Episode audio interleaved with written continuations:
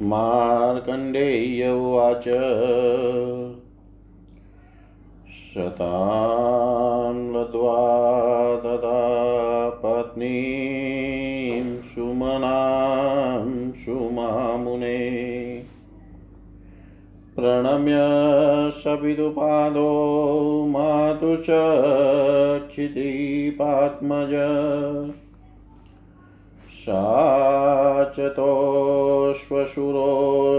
सुबृन्नना मसुमना तदा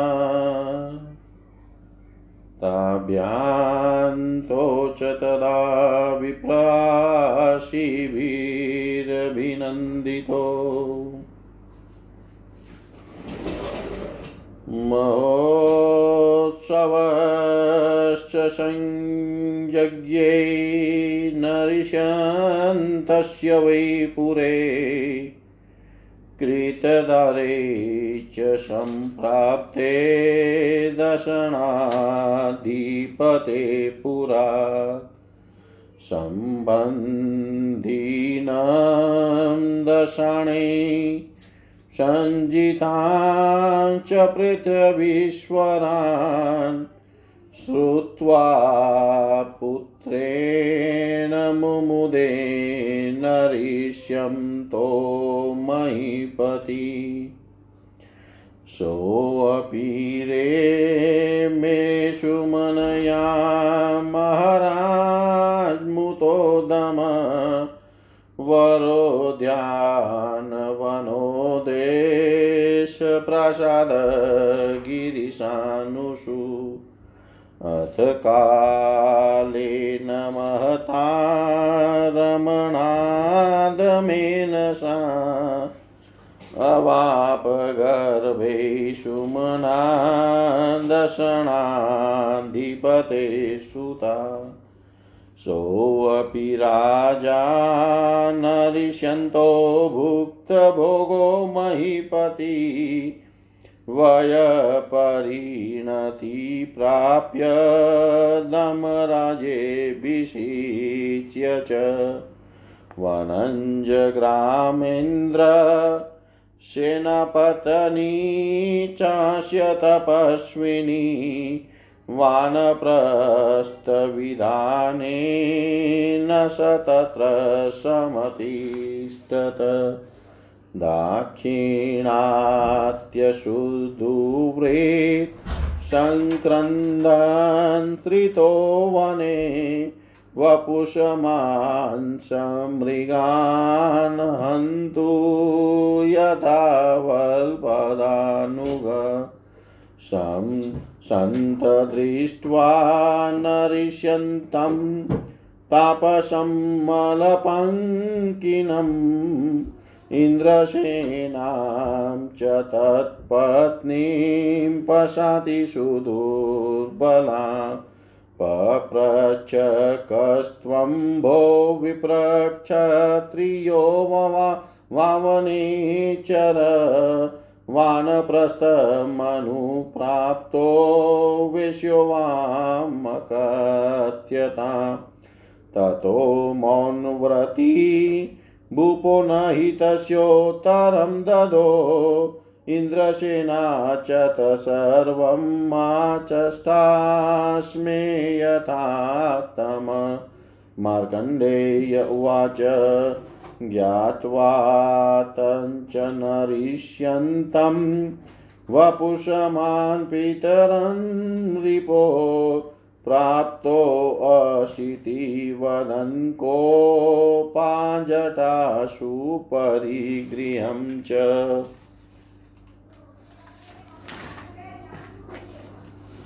हाहेति चंद्रसेनायां हृदयां वाष्पगद्गदं चकसकोपात् खड्गं च वाक्यं चेद्मुवाच निर्जितसमरे येन मे सुमना हता दमस्य तस्य पितरं हनिष्ये अवतु तदन् इन्नाखिल महिपान पुत्रा कन्यात्मागता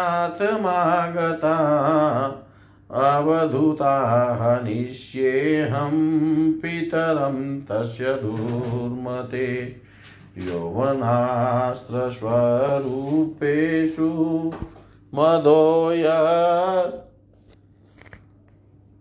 मदोयस्य दुरात्मना सदमवारयत्वेष विपहन्मितस्य रिपो गुरुं मार्कण्डेय उवाच इति युक्त्वा सदुराचारो वपुषमानवनिपति क्रन्दन्त्यामिन्द्रसेनायां शिरसि ददतस्य च ततोऽधिक निज न अन्ये च वनवासिनः तमुच सञ्चतं हत्वा जगाम स्वपुरवना गते तस्मिन् विनिश्वस्य सेन्द्रसेनावपुष्मती प्रेषयामास पुत्रस्य समीपं शूद्रतापसं गच्छेथा आशु मे पुत्रं धम्मं ब्रूहि विचो मम अभिज्ञो हि असीमद्भर्तृवृत्तान्तं प्रोच्यते त्रिकम् तथापि वाच्य पुत्रो मे यद्भिवभ्यति दुःखिता लङ्घनामीदृशीं प्राप्तां विलोकयतां महीपते मद्भद्रा अधिकृतो राजा चतुर्णिपरिपालक त्वमाश्रमाणाम् किं युक्तं तापसान्यन रक्षसि भताम मनरिष्यन्तस्तापसस्तपस्थित विलपन्त्यास्तथा नाथो यथा नासि तथा त्वपि आकृष्य केशेषु बलात् पराधं विनातत हतो वपुष्पमथाख्यातिमिति ते भूपतिर्गता एवं स्थिते तत्क्रियतां यथा धर्मो न लुप्यते तथा च नैव वक्तव्यमाता हतां पश्यत पिता वृदस्तपस्वी च नापराधनिदूषित निहतो येन यत्तस्य कर्तव्यं तद्विधि चिन्तयताम् सन्ति ते मन्त्रिणो वीरा सर्वशास्त्रात् वेदिनते सालोच्य यत् कार्यं मेवं भूते कुरुष्वत नास्माकमधित्र कारो अतापसां नराधिप कुरुष्वेतदितिथं त्वमेवं भूपति भाषितं विदुरस्तस्य जनको यवनेन यथाहत तथा यन्तव पुत्रस्य कुलं तेन विनाशितं जम्भस्यासुरराजस्य पिता दष्टो भुजङ्गमे तेनाप्यखिल पातालवासिन् पन्गाहता पराशरेण पितरं शक्तितरं शक्ति तं रक्षसाहतं श्रुत्वाग्नोपातितं कृत्स्नं रक्षसमां भवत्कुलम् अन्यस्यापीश्वावशंस्य लंघना क्रियते या तानां लक्षत्रिय सोढुं कि पुनः पितृमारणं नायं पिता ते निहता नास्मि शस्त्राणि पातितं त्वां त्रणीहतं मन्ये तवै शस्त्रं निपातितं विवेत्यस्य हि शस्त्रन्यस्तां येन वनोकसां तव भूपस्य पुत्रस्य मा विभेतु विभेतु वा।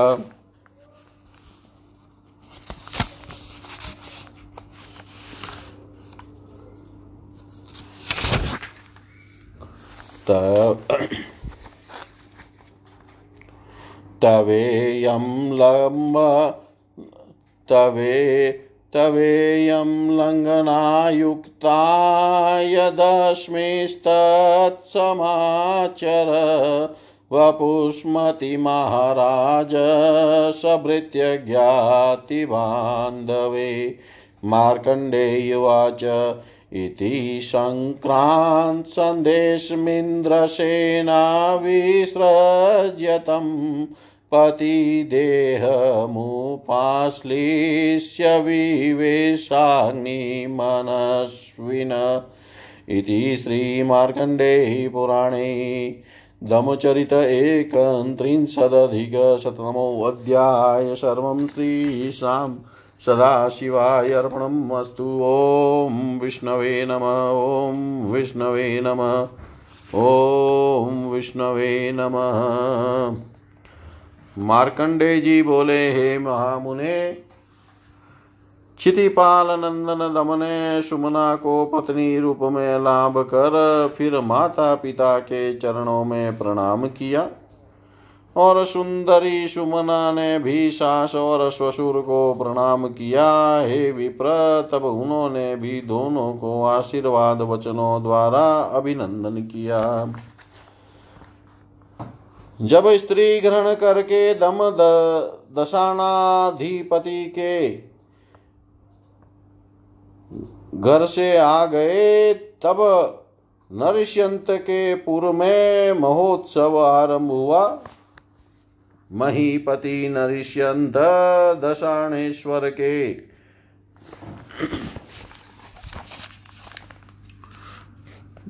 सहित वैवाहिक संबंध और पुत्र के द्वारा अनेक राजाओं के हारने का संवाद सुनकर परम संतोष को प्राप्त हुए।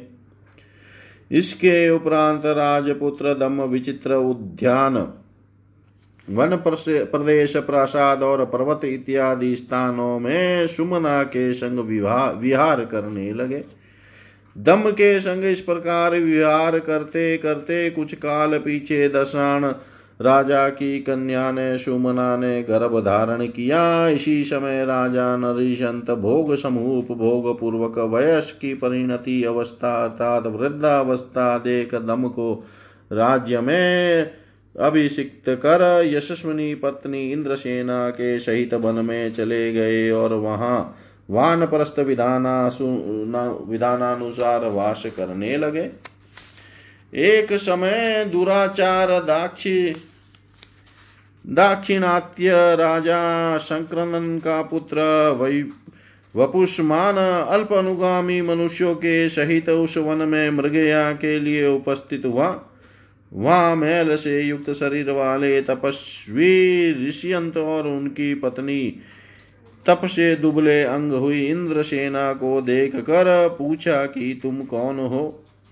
ब्राह्मण, क्षत्रिय अथवा वैश्य कौन जाति तुम वानप्रस्थ अवलंबन करके वनवासी हुए हो, सो मुझसे कहो।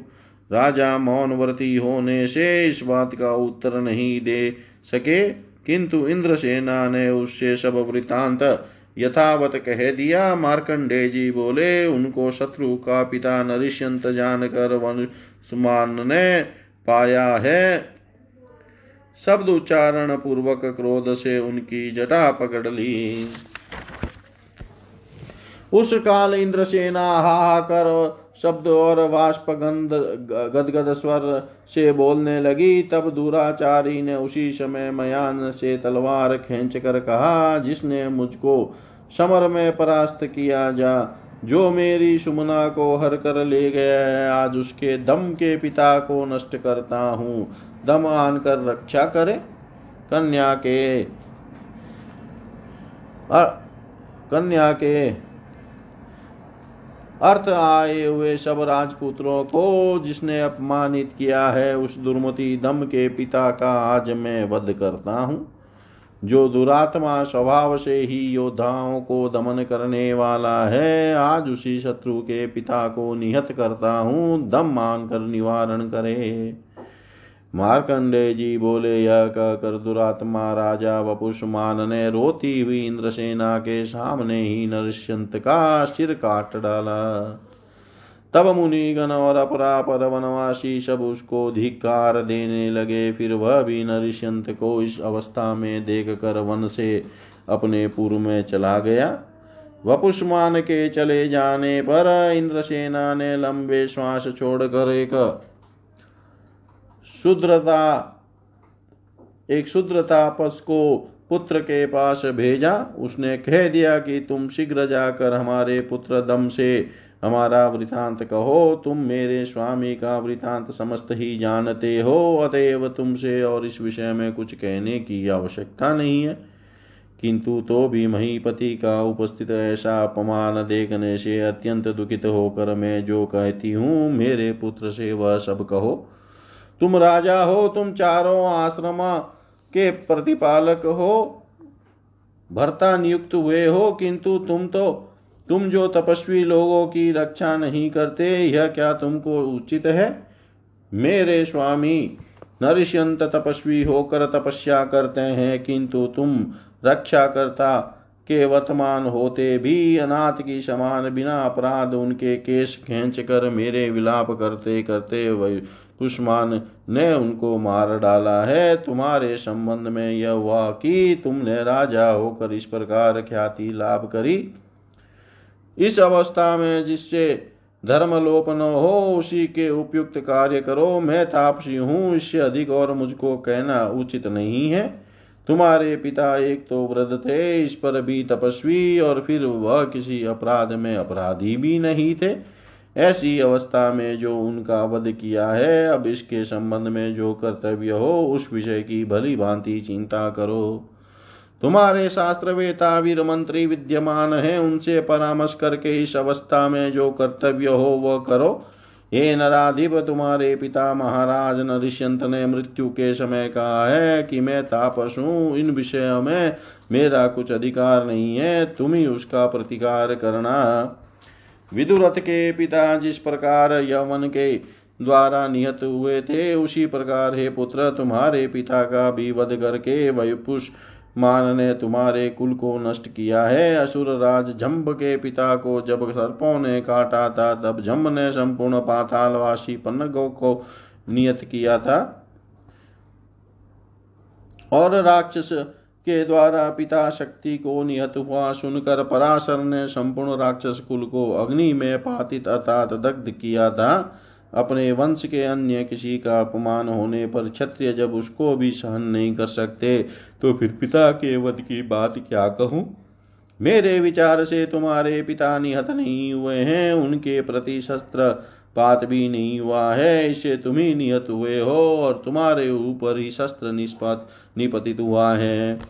जो व्यक्ति वनवासियों के ऊपर शस्त्र चलाता है, उसका कौन भय करता है, और उसका पौरुष क्या है?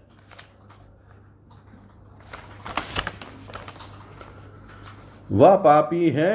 तुम उनके पुत्र और राजा हो। तुम यदि शत्रु का विनाश करो तो सब तुमसे भय करेंगे, इसके अन्यथा होने से कोई भी तुमसे भय नहीं करेगा। इस कारण तुम्हारे राज्य शासन में भी विघ्न होगा। यह अपमान तुम्हारा ही वह है। अतएव हे महाराज, भृत्य ज्ञाति और बांधवों के सहित वपुष्मान के संबंध में जो कर्तव्य है वह करो। मार्कंडेय जी बोले, मनस्विनी इंद्रसेना ने तापस से यह सब बात कही और फिर उसको विदा दे पति के देह को आलिंगन पूर्वक अनल में प्रवेश किया।